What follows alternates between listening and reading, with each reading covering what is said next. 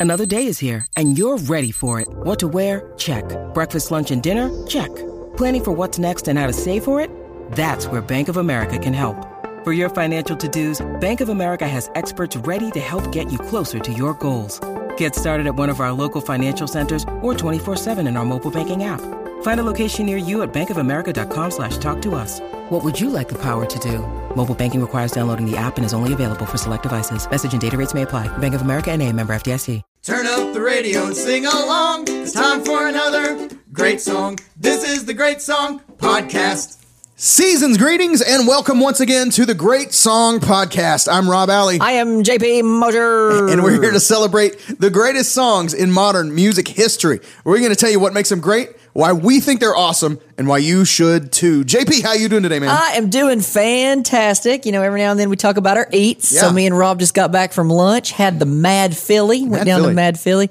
We'll get it. We'll eventually get a sponsor for all the, the We food will. places that we mentioned, but had a tasty Philly sandwich.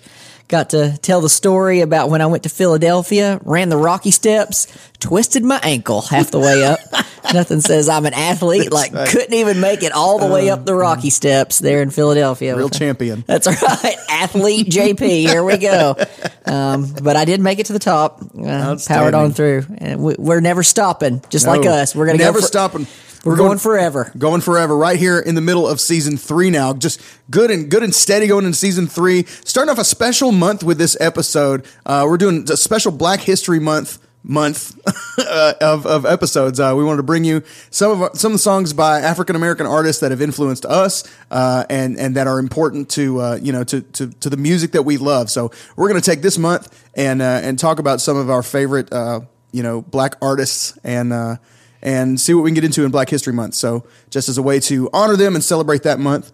Um, And we're so kicking it off with a doozy. Oh man, just just a classic. Uh, something old school and just all the just immediate groove and something feels so good. That's, that's what I'm trying to say. We made a list because, you know, we'll have basically four for this month. Right. That will, and so we're like, which ones have to make the list? So this is the one that we were both like, yes. Immediately. Like, this is the first one. Yeah. Like, this is the Kickstarter for us. So we hope you enjoyed as much as we have. Uh, really interesting story too. I was not prepared for the levels of of good research on this song, so I'm excited for this episode. I know you are. I know you will. Nah, that's you go. right. There we go. I hope you guys are ready to pip because we about to pip. Ah, nice. Gladys Knight Pip and up. the Pips. Midnight train to Georgia. Let's take a listen.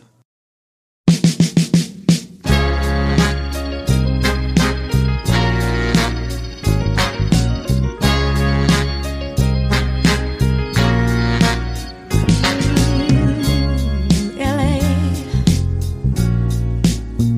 proved too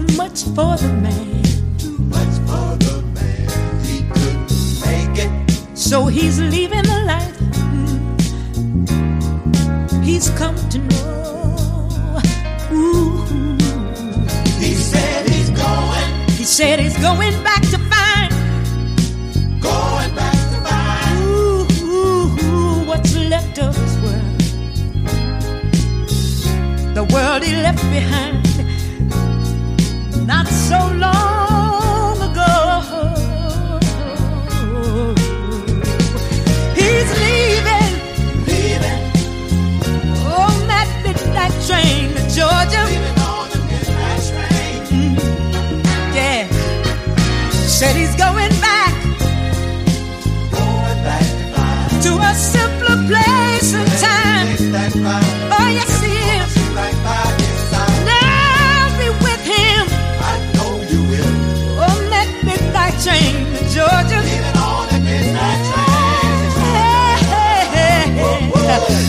rather live in his world than live without him in mine.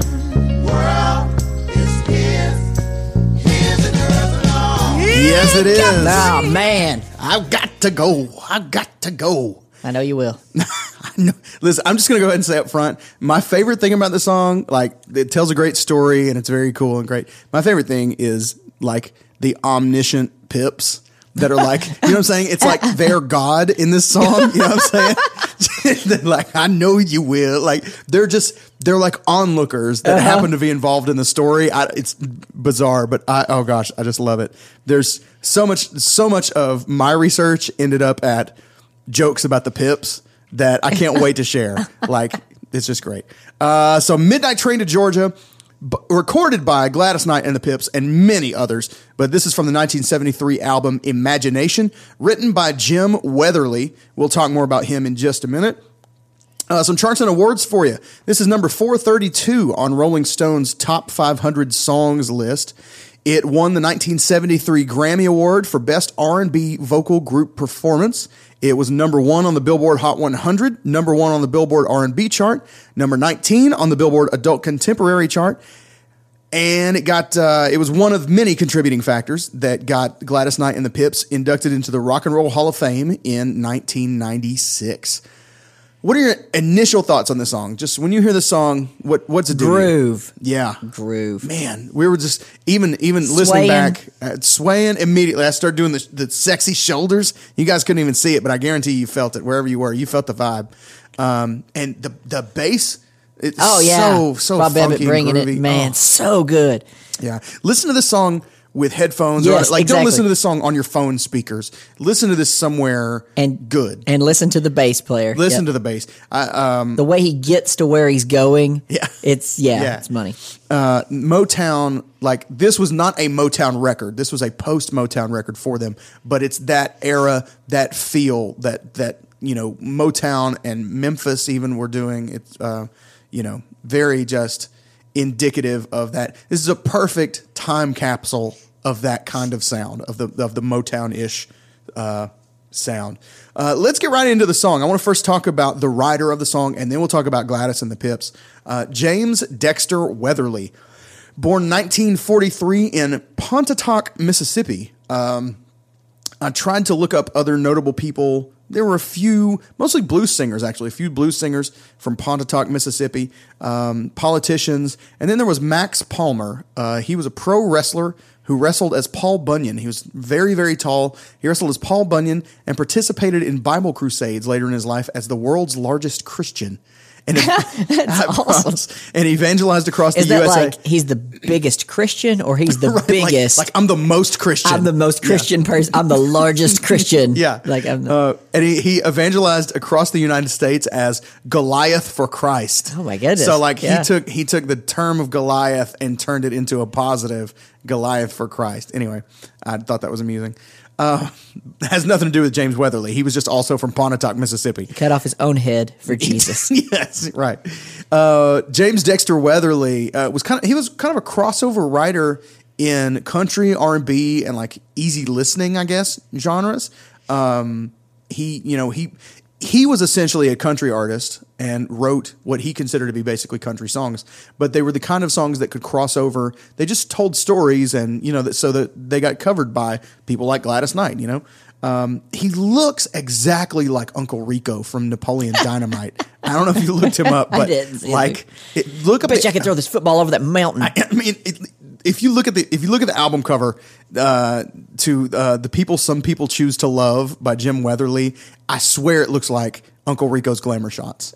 Like it's exactly all you think. It, it's like this can't be a real person.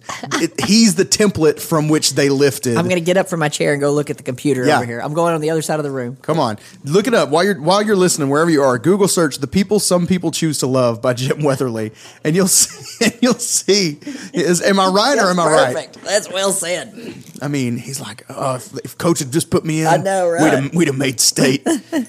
anyway, It's like he's trying to be Burt Reynolds, but, Exactly. but he's not him. oh Like, my god, He wants to be Burt Reynolds. Yes, he's discount Burt Reynolds. He's Turd Ferguson. he's, yes, he's Dirt Ferguson. Um, among other songs, uh, he also wrote "Neither One of Us Wants to Be the First to Say Goodbye," uh, which was Gladys Knight and the Pips' last hit on Motown Records before scooting over to Buddah Records uh, and blowing up with this album. Um, he also wrote the first hit on the Imagination album as well, which was called "Where Peaceful Waters Flow." Uh, so he, they kind of found a groove with him. You know, they kind of like we kind of dig this guy's you know this guy's stuff, and so let's let's uh, do some of his stuff. I want to say that also Buddah Records is un- unless there's a wordplay somewhere that I'm missing, it's just misspelled. It's B U D D A H. as opposed to B U D D H A. So maybe it's not about like Buddha, the guy, the character, the you know the, whatever religious figure. Um, maybe it's something else, but um, every time I see it, it grabs me. I'm like, that's not how you spell Buddha. Anyway, a little bit about the song. Um, I got another fact on. oh yes, please. Uh, do you know he was? Do you know how he came up with the song? Do you, I don't know if. Yeah, maybe we can save about that for later. No, no, no, tell was- us, yeah. he was playing uh, rec football Yep. with his good buddy Lee Majors. Y'all would know Lee Majors, the six million dollar man. Yep. I know him as the fall guy. He was. Oh, yeah. I was too. I was too young. Sure, right, born too was- Mm-hmm. late for the six million dollar man. So when I was a kid, though, he was the fall guy, and I had a coloring book. I remember. I Oh, that's felt- cool. I think I even had an action figure. Um, Maybe a van. Do you have a van? I don't know.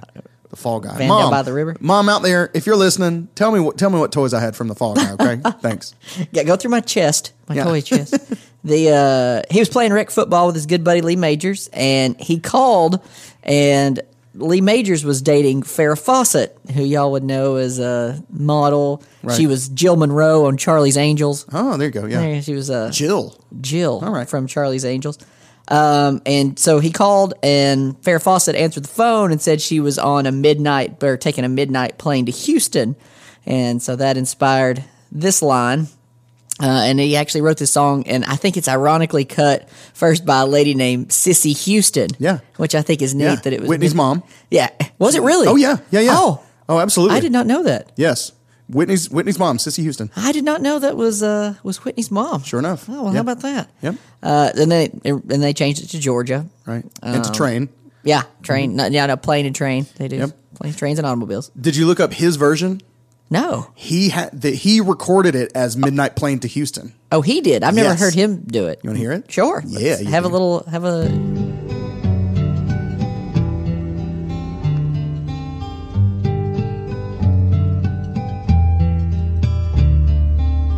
L.A. proved too much for the girl. So she's leaving to know.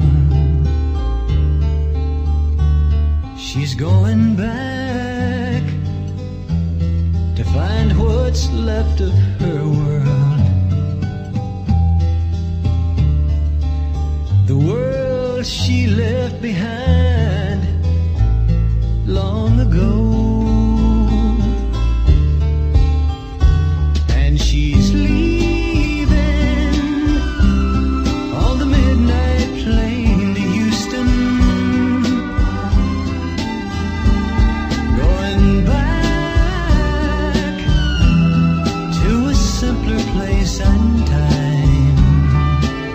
About that? Would you look at that? How about that? Goodness gracious. So strange. It's so down. It sounds like a joke now to hear somebody say leaving on that midnight plane to Houston. and like, the speed, the feel. It's like ah, yeah, that goes to show you what a good second set of ears can do for a song. Mm-hmm. A good producer uh, or a good like A and R person, maybe, or a can- good friend that's Yeah. like, dude, that sucks. Here's what you need to do. You Well, but even more so than that, like that, like okay, that's a f- whatever. It's fine. yeah, right? it's it's a song. It's it would have probably been fine, Right. And it's but somebody listened to that and said, listen, if we do wop this thing a little bit, if we Motown this thing a little bit, we can really get, have something there. You know what I Mm-hmm. mean? Somebody got, somebody took that and made this Yeah. Mm-hmm. R&B classic out of it. You know, like it's amazing. And it's like she, it, they were probably like, "Don't listen to the original. We're Yeah. going to give you the lyrics Forget and it. play this backing track, and you just sing when you want, where you want, how you want. Make up your own mel- medley melody. Yeah, I'll- it's so melody, different, And yeah. just and roll with it. Yeah.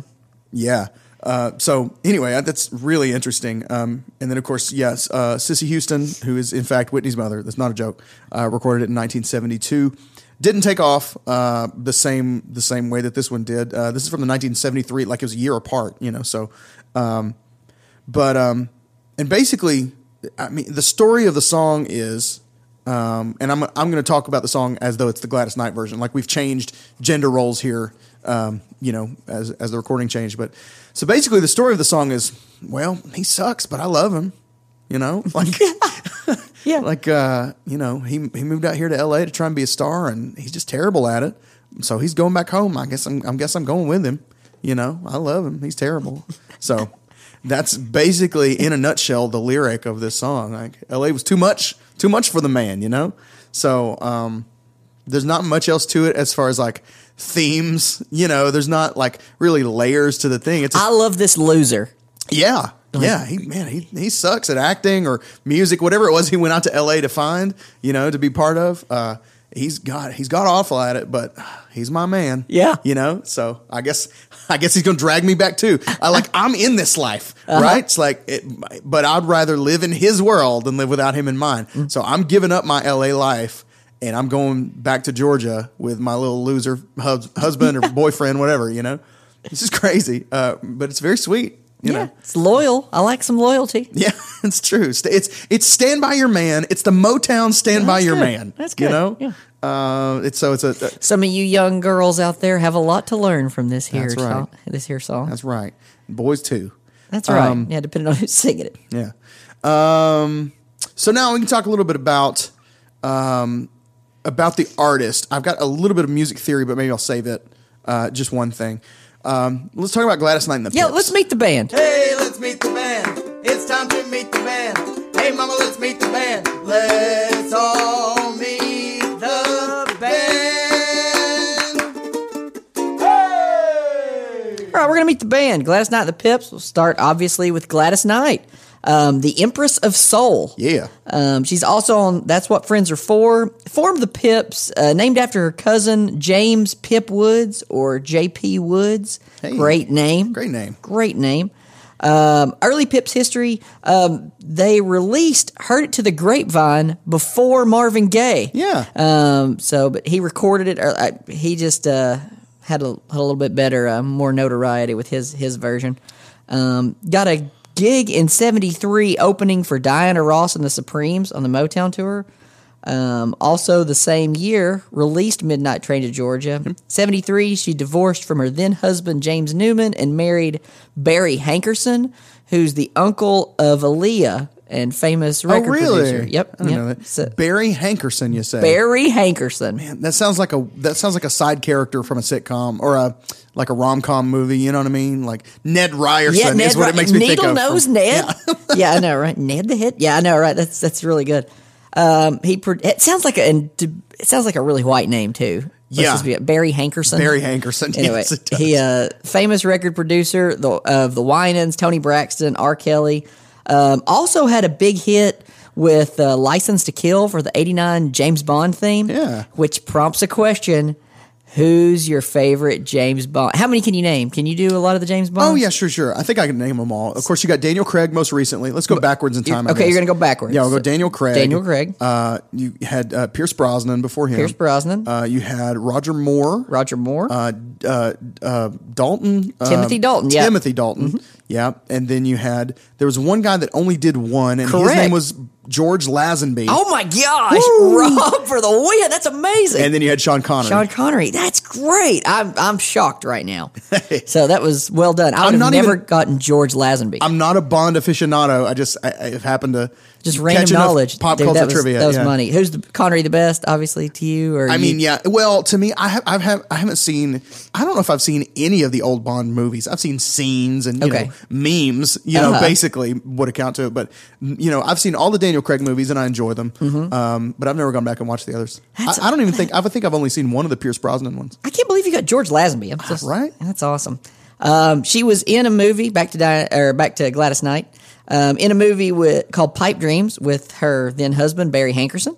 Um, had a gambling addiction in the 80s, pretty bad. And one night in 1980, she lost $60,000 at a Baccarat table. It's pretty impressive. Not Baccarat, not Bert Not Baccarat. Burt Bacharach. Yeah, But, yeah. Baccarat. That's that's Charles Barkley levels of, of Yeah, that's of, good. You know, That's of issues. Great comparison. Yeah. Um, so Take that's it- Gladys Knight. Take it easy out there at the tables, will you guys? Um, I know you said you had a little stuff on the Pips. I'll name who they are, and then if Yeah. you have anything to throw in, uh, Sure. Merald Bubba Knight, her brother, um, Eddie Patten, her cousin, and William Guest, another cousin.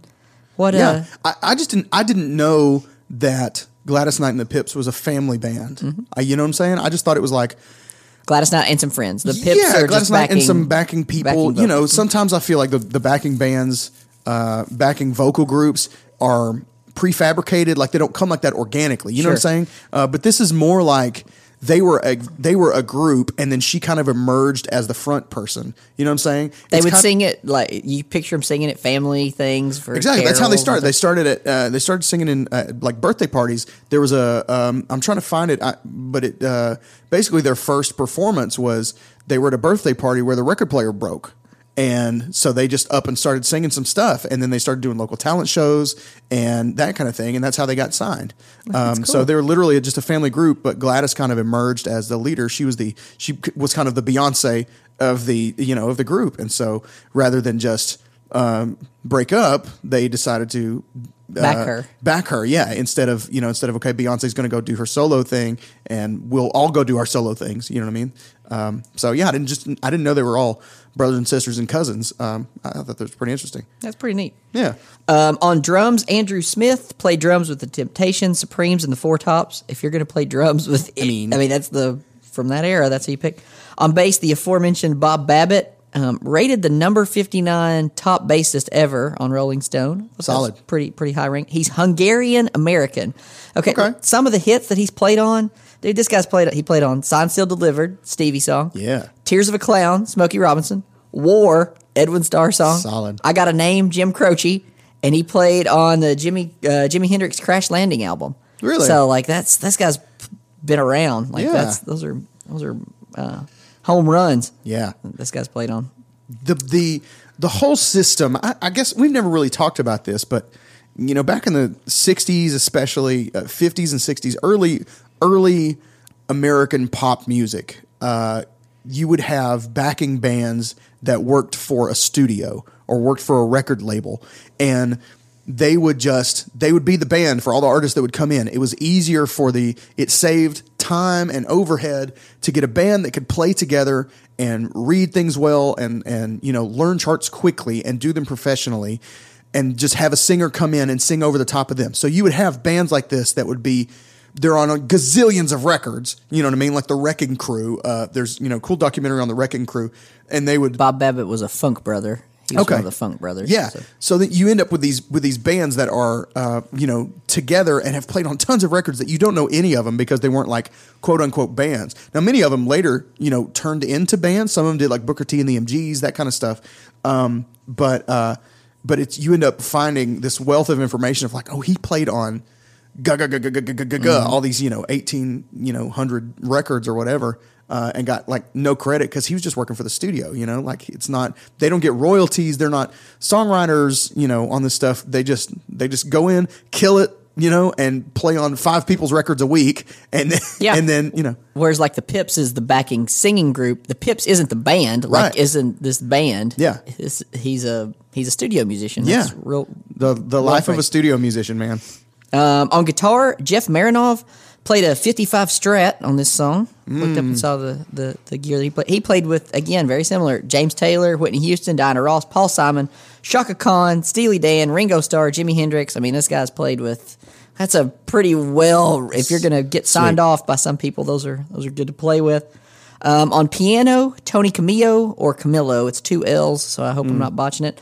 Uh, played with Supremes, Peaches and Herb, Grand Funk Railroad, and his band Bazuka had a hit called Dynamite. So there you go. All right. They kind of just like explosions. Everything they did was about explosions. That's right. They had a Powie. Yeah, exactly. Um, so that's the band. Uh, that's the the meet the band section. so cool. Um, I wanted talking about the bass a little bit. Um, if you if you go back and listen, he is using a, a technique um, that is called fat back bass, and it's where okay, so getting a little bit into into the production process here. Um, the kick drum, which is the when you when you hear the boom, boom, boom, it's that low drum, right? The pulse is called the kick drum or the bass drum, and um, it and the bass guitar often live in the same territory as far as frequencies. Okay, so they're both really low frequencies um, sounds, right? And uh, it's easy for a kick drum and a and a bass guitar to kind of muddy each other up because they because they hit at the same time. Part of what your bass uh, player, your bass guitar player normally does is kind of matches up the kick drum pattern. So if you're so if your kick if your drummer's going boom, boom, boom, your your bass player a lot of times is going boom, boom, boom, you know, and matching pretty pretty similarly what the kick drum is playing.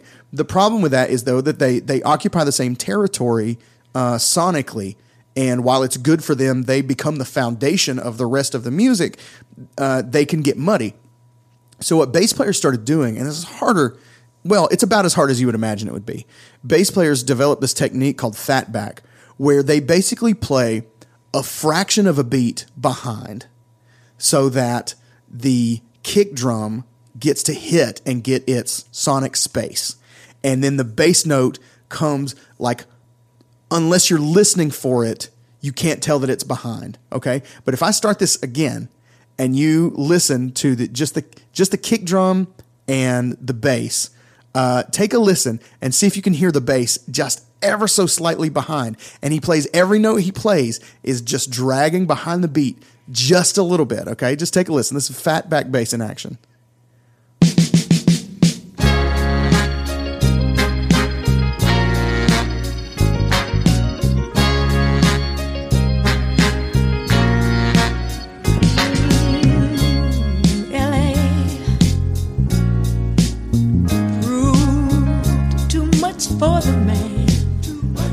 It's so crazy. I don't know. You may not even be able to hear it. It's if, but a lot of times, especially now, it's it's really hard to distinguish because It just sounds like it's taking the attack off. yeah. Well, that, so that's what it does. It gives the it gives that attack to the kick drum. Mm-hmm. It says basically you can have this, and your ear assumes that that note was there to begin with when you hear it. You know what I'm saying? Your ear fills in that space, and it sounds like they hit together, but actually the bass is a little bit behind. Um, this is achieved now in modern production. Uh, almost, I don't think there's a ton of people who are still doing that. That uh, it's hard to do. You have to think about every note, placing it. You know what I'm saying? It's just like a 30 second behind the beat or less. But still staying in the pocket. But still staying in the pocket, exactly. Still grooving and playing cool stuff, but being just off the beat. Uh, now you could achieve the same thing by literally just digitally it, shifting yeah. it over. Um, but that that same concept of freeing up sonic space for the drums is is achieved now uh, often by a process called uh, parallel compression, which is I'm not going to get super into this because it's dorky, you know, for most of our listeners, but um, where a you ever heard that you you've heard like dance music where you've had you got a kick drum that's going boom boom boom boom boom and you've got you've got synth parts that are going nyek, nyek, nyek, nyek. you know what I'm talking about like absolutely. okay so that is done where mo- a, a lot of times what what is happening is the actual synth sound that's being played is just bing and they do a thing that's called parallel compression where basically the uh, the synth track listens to the kick drum track and wherever it hears the sound of the kick drum It fades out. fades out and fades back up that's cool. and that's how you get that in like dubstep electronic music and even on bass guitar they'll run parallel co- compression on bass guitar to make room for the kick drum That's And cool. it's also the same it's called ducking in a lot of things uh, it- it- on the radio when you hear um, you know a dj talking over music the music automatically ducks under him that's parallel or her uh, that's parallel compression so that you can it still keeps the music present but they can talk over it so anyway i use it on a podcast i That's use right. it here all the time Good call. fat back bass That's a good lesson. Knew How about something that? I Yeah. like that. all right bye sorry i kind of took the whole thing there No, that's good. um, got some on covers. Do we want to jump into covers yet? Or Sure, yeah, why not? Okay. Actually, no. Uh, Just a little bit more on Gladys Knight. I've got just a little bit more before we move on and talk talk uh, a little bit about the album. Um, seven Grammys and 22 nominations for Gladys Knight. She's a legend. She, I feel like she's often, oh, maybe overlooked is the wrong word, but she's not necessarily thought of in that upper echelon. Maybe I could be wrong about With this with like Diana Ross, Aretha, yeah. Um, but uh, you know who knows. Um, but she's had seven Grammys, twenty two nominations, eleven number one R and B singles, six number one R and B albums, uh, two number one Billboard Hot 100 singles. And she's listed on Rolling Stone's greatest singers of all time at number 51, sandwiched between number 52, Brian Wilson of the Beach Boys, and number 50, Bonnie Raitt. wow, How about that? Good That's on you, to Bonnie. Bonnie. Yeah, like I mean, I wouldn't have thought Bonnie as the singer that high. Yeah. I, mean, I, I guess she's strong vocalist. Oh yeah, and she's got such a cool voice. Mm-hmm. But I would I would not have said I would not have pegged her I wouldn't to put her make in that the- list ahead of Gladys Knight. Well, I wouldn't have put her in the top hundred even. Yeah. I mean, that's, awesome. Pretty impressive. Good on Bonnie. Um, the, you want to hear the top 10? if Sure, you're yeah, interested? give me the top Okay. 10. This is Rolling Stone's top 10 greatest singers of all time. Okay. Uh, number 10, James Brown. There's there's kind of a theme running through these top 10, by the way, Okay. that you'll notice. Number 10, James Brown. Number 9, Stevie Wonder. Number 8, Otis Redding. Number 7, Bob Dylan.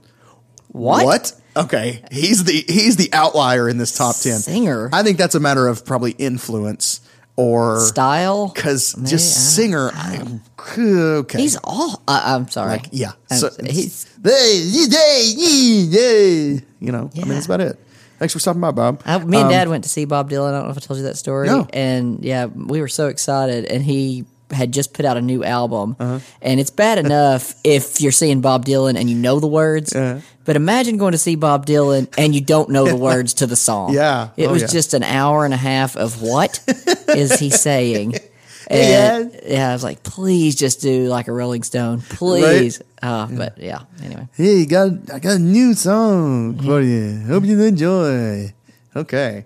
Um. Anyway, so, uh, but okay. James Brown, Stevie Wonder, Otis Redding, Bob Dylan, Marvin Gaye, John Lennon, Sam Cooke, Elvis, Ray Charles, Aretha Franklin. Holy cow! Where's the pattern? You I know, what I'm saying? right? Like, speaking of Black History Month, That's James good. Brown, Stevie Wonder, Otis Redding, Marvin Gaye, Sam Cooke, Ray Charles, Aretha Franklin. Eight of the In a- top 10. Yeah, eight of the top 10 uh, greatest singers of all time, according to Rolling Stone. So, um, and this, by the way, this list was compiled in 2010. So it, it's not one of those things that like came out right, right after Aretha Franklin died. You know what I'm saying? I Yeah. Mm-hmm. feel like that often happens. Like people get bumped up after they, you know, after they pass. Tom Petty was the greatest guitar player ever. Exactly, It's like. Yeah, no, exactly. he knew three chords. Yeah. Um, all right, let's talk. A, uh, I have a little bit about the album Imagination. Um, it uh, mostly just mostly just what it did. It had four certified gold or better hits. Thirty seconds, real quick. Yeah. my math was terrible. It was seven out of ten. Oh, was it seven? I, I just took your word for no, it. that's cool. I was had- I was oh, going yeah. back because Elvis, Lennon, and Dylan. Dylan- Lennon and Dylan. I was like, how did I? I know there was anyway. Go Yeah. ahead. As we move on, well, all right. We'll do a math history month sometime. It'll be the worst month in the history of the show, let me tell us why we love the number six. Everybody, and then we'll really mean five. yeah. Um, So yeah, the album Imaginations had four certified gold or better hits. That's a good, solid album. Like most people cannot say that they ever had four certified gold hits. That's a hundred thousand records or more, I believe. Um, so solid. Those hits were uh, "Where Peaceful Waters Flow," uh, the aforementioned, "Midnight Train," "Best Thing That Ever Happened to Me," um, which I didn't, I had heard before. I didn't know it was a Gladys Knight and the Pips song, uh, but it's been covered by a lot of people, including Ray Price, the kind of he was like a country country crooner. I don't know if you know him, Ray Price. I'm Not familiar. Ray Parker Jr. I know. Sure, yeah, yeah. Ray Price, Uh, and there's a cover by this is funny. This is a cover by my favorite worship leader, Lindell Cooley, uh, who is you know in in the in the Christian world is is a, is a you know worship leader and a pastor. Um, he's got a cover of this on one of his worship albums that sort of you know it aims the lyric a different way. You know what I'm saying? But it's the it's the same song.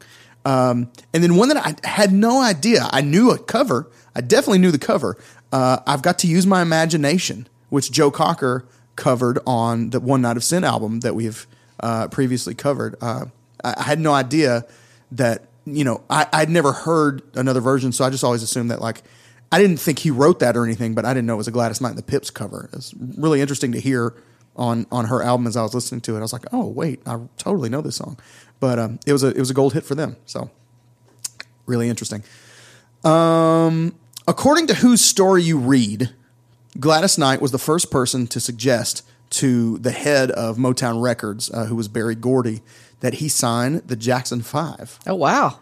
Um, traditionally, that accolade has kind of been attributed to Diana Ross, um, but that has been pretty well debunked as like kind of a publicity thing to get them some airplay.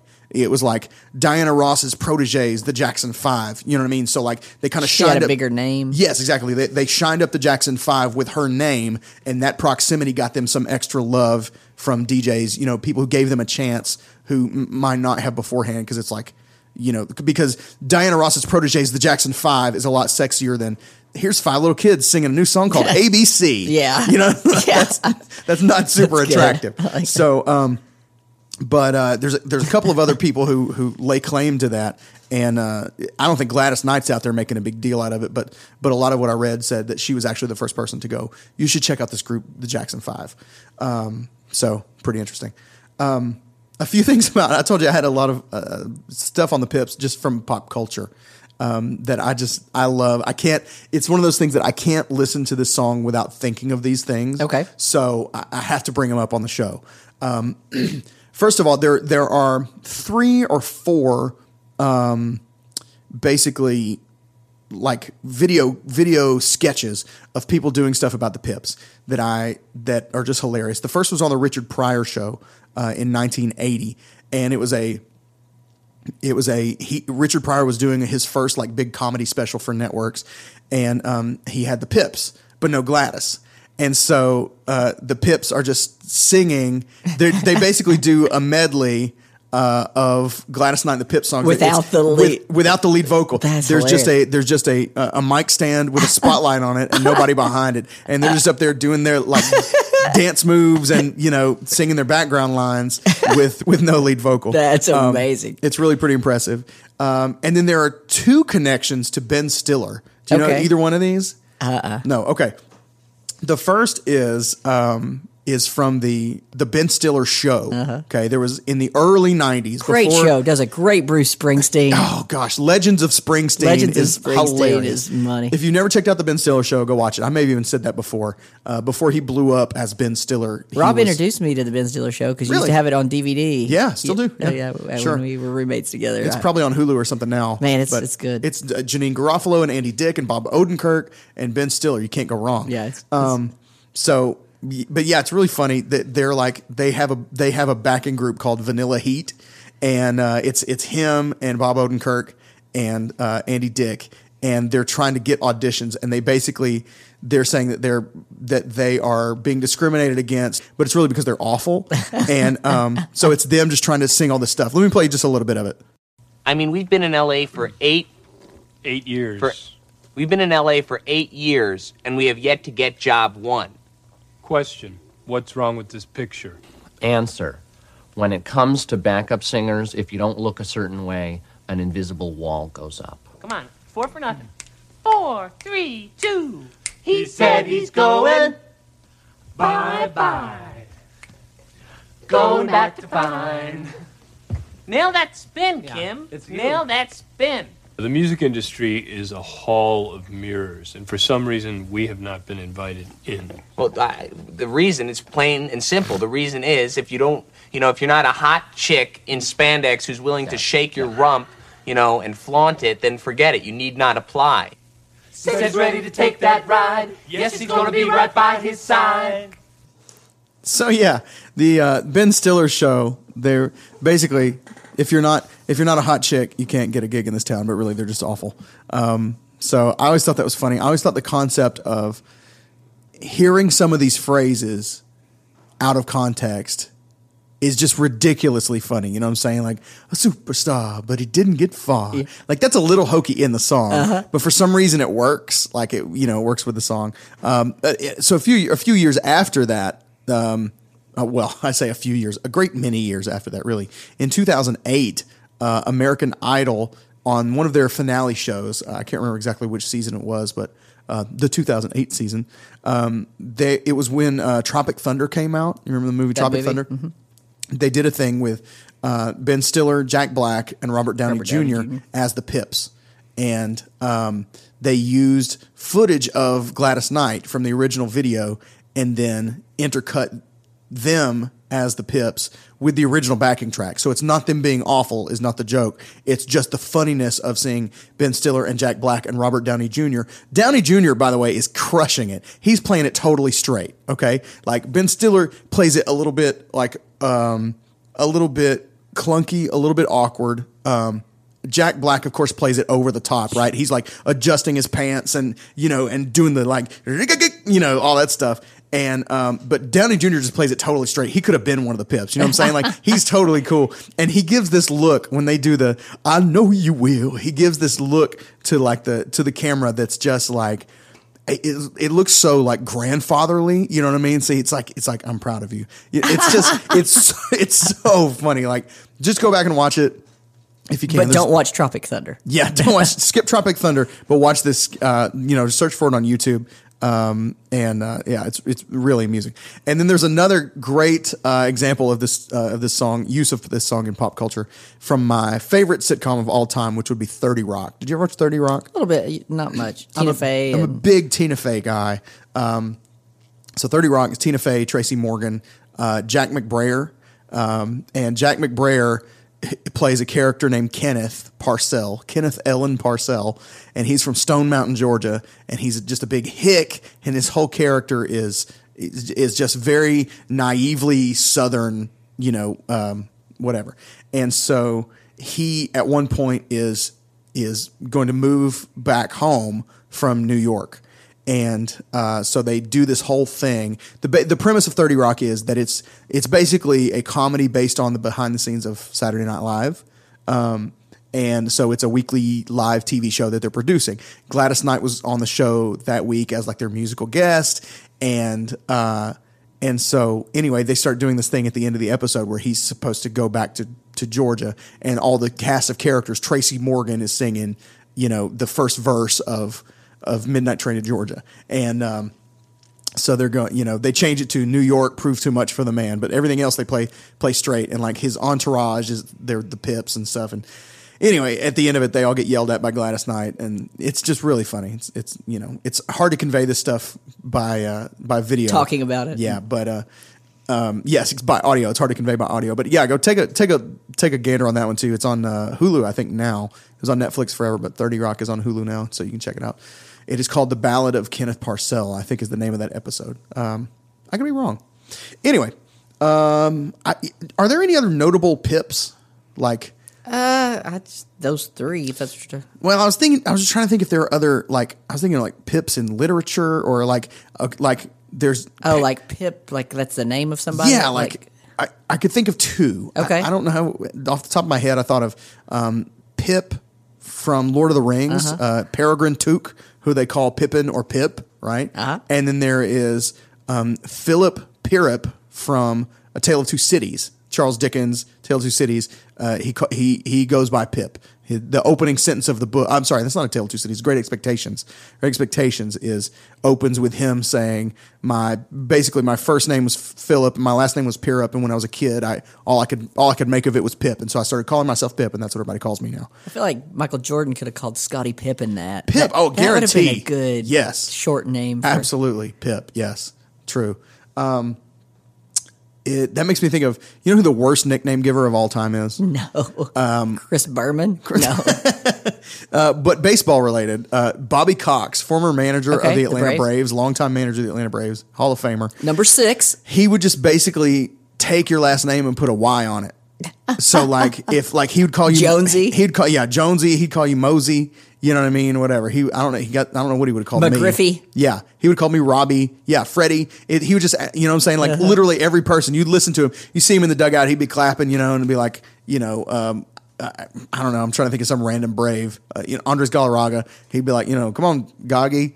I don't know. I don't know what he would call it. You know, but uh, yeah, literally, that's like every nickname I ever heard him use for a player. He would just put Y on the end of their actual name. And, you know, had nothing to do with like their personality or their character. You know, it wouldn't be like you know, Andres Galarraga was called the Big Cat. Yeah. You know, like okay, that's cool, but he would just uh, put a Y on your name. It's like you're really not trying. You know, That's you can a just- lazy, uh, you can just call me by my name. That's fine. You don't have to give me some weird affectation to make me feel like you care about me. You know, you can call me Rob. You know, it's fine. Like, I'll be I'll be motivated. It's fine. Uh, you got anything else on the song, on the Pips, on Gladys Knight? Got some the covers thing. We could talk about. Let's talk about covers. Yeah, yeah. Uh, Please. Aretha Franklin did one. Uh, a little more, a little more updated, a little more poppy. Yep. Uh, Joan Osborne did one. It's a pretty country, kind of alternative, pretty white.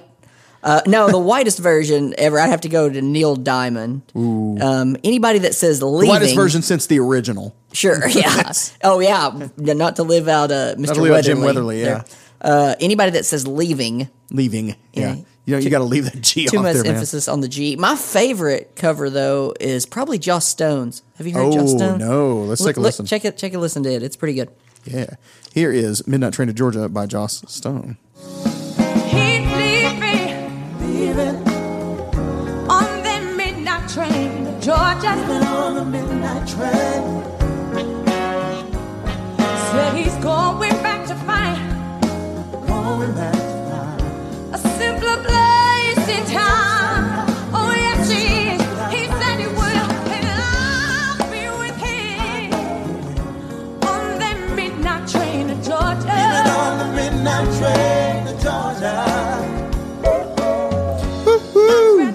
I love that.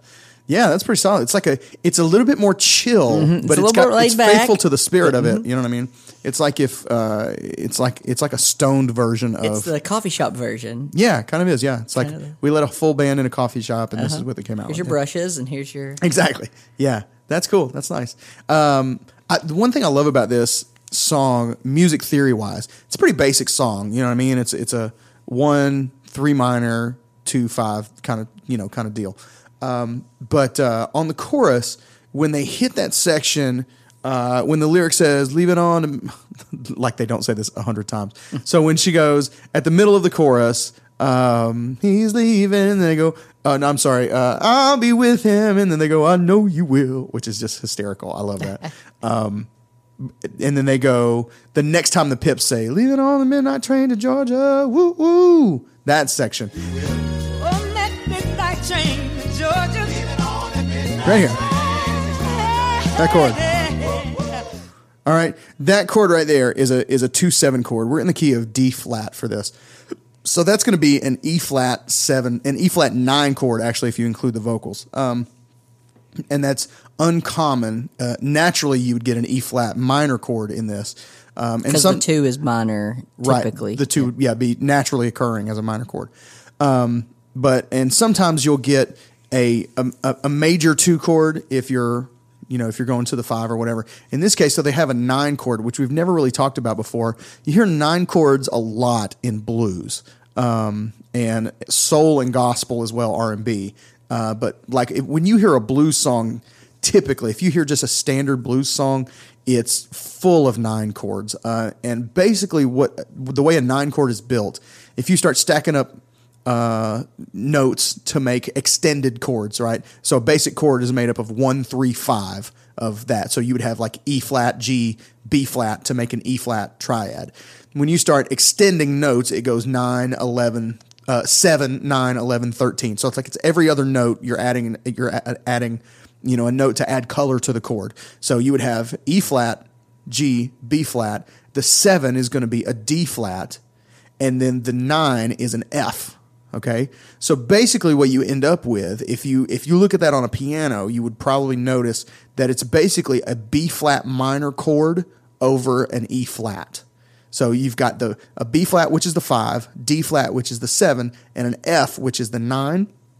That is my like equation of how I think of It's a a neat way to play that. It's Yeah. a cool way. It's easier for me to think than Exactly. trying to think of. Yeah, yeah, yeah. I like that a lot. And better. if you if you um, I don't know if I can so explain if you this play a minor five, Yes. a minor five over the two, Correct. Um, um, yeah, minor Or five. five. So if you think of it as a, I think of I learned music theory by thinking about math, as we, which is weird because we've already talked in this episode about how much we suck at math. um, but I, but I, you know, I would take like, okay, you know, an X nine chord.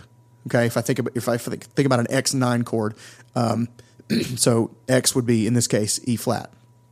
So I would say, uh, you know, X nine equals, and then I would go um, f- uh, flat um, five minor over X, right? So any chord, that chord's five minor over that note Mhm. is the nine chord of that note. So like G minor over C is a C nine, right? That that kind of thing. That's a good way to do that. Um, and so it helped me So to understand like.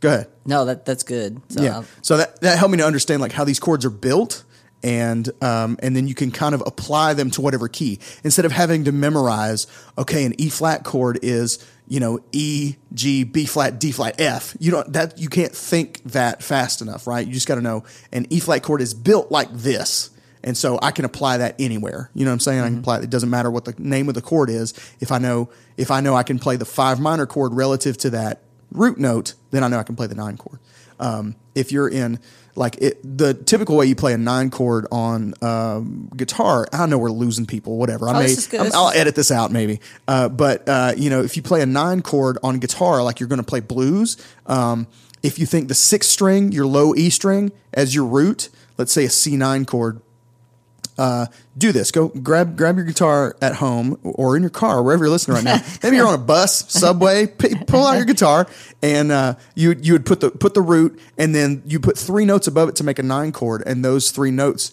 if you just take away the the root and play those three notes together, it's it would be a G uh, minor chord, just a G minor triad over that C, and that makes the sound of a classic blues nine chord. So anyway, that's cool. that's my music theory note for this uh, this song. I just thought we've gotten this long and haven't really talked about that chord, and it's such a great chord. It's so useful in a lot of situations because it doesn't. It's useful in a way that allows you to use it. It it doesn't sound overly major, uh, and it doesn't sound minor. It's got its own unique flavor, um, and so I'm trying to think of another time when it's used as the second chord. Since we're go, if we went like one, two, Yeah. so you could hear it. I'm just trying to think, and I could be way off, but maybe the what's the the CeeLo Green song, the "Forget You" song. So you have your one, uh, da, da, da, that second chord, the- the, uh, yeah. So that's like a. It would typically be a minor chord there, Right, which would correct. be two minor, but that would be Yeah. a major usage of that. that Exactly. would fit. Yeah, it's technically it's technically a major chord, but often because of the way the chord is spelled, it doesn't come off as super major. It's missing the note that would make the chord sound major because of the way you voice it. That's cool. Yeah. So anyway, we learned that. All right. Well, if you're still stuck around to the episode, we just want to say thanks for hanging with us on this episode of the Great Song Podcast. Uh, be sure to check us out online. Go to greatsongpodcast.com. We've got the full uh, archives of all three seasons up to this point. We've got some brand new merch available for you. We hope you uh, check that out. If you want to support the show, merch is a great way to do it. We got t-shirts, hoodies, long sleeve, short sleeve, tank tops, all the things. Uh, so go get yourself some merch and show people that you love the show. Send us a picture too. If you if you get some merch and you get it in the mail, uh, show us a That'd be picture if you're wearing it. We'd love for you to model it for us and and uh, you know let us show the world how much you love the show. Uh, check us out on Facebook, the Facebook group Great Songs and the great people who love them greatly. On Twitter at Great Song Pod, I'm at Worship Nerd. JP's at Penny Trader Ten. And if you're listening on iTunes, Google Play, uh, Stitcher, wherever you are, Podbean, Spotify, thanks so much. Give us a review. Tell the world you like the show, and it helps us get in front of more people. Uh, and it just, doggone it, it just makes us feel good. You know what I'm saying? so thanks so much for hanging with us. Uh, we'll be ne- we'll be back next week with another episode of Black History Month uh, on the Great Song Podcast. But until then, I'm Rob. And I'm JP. Go listen to some music.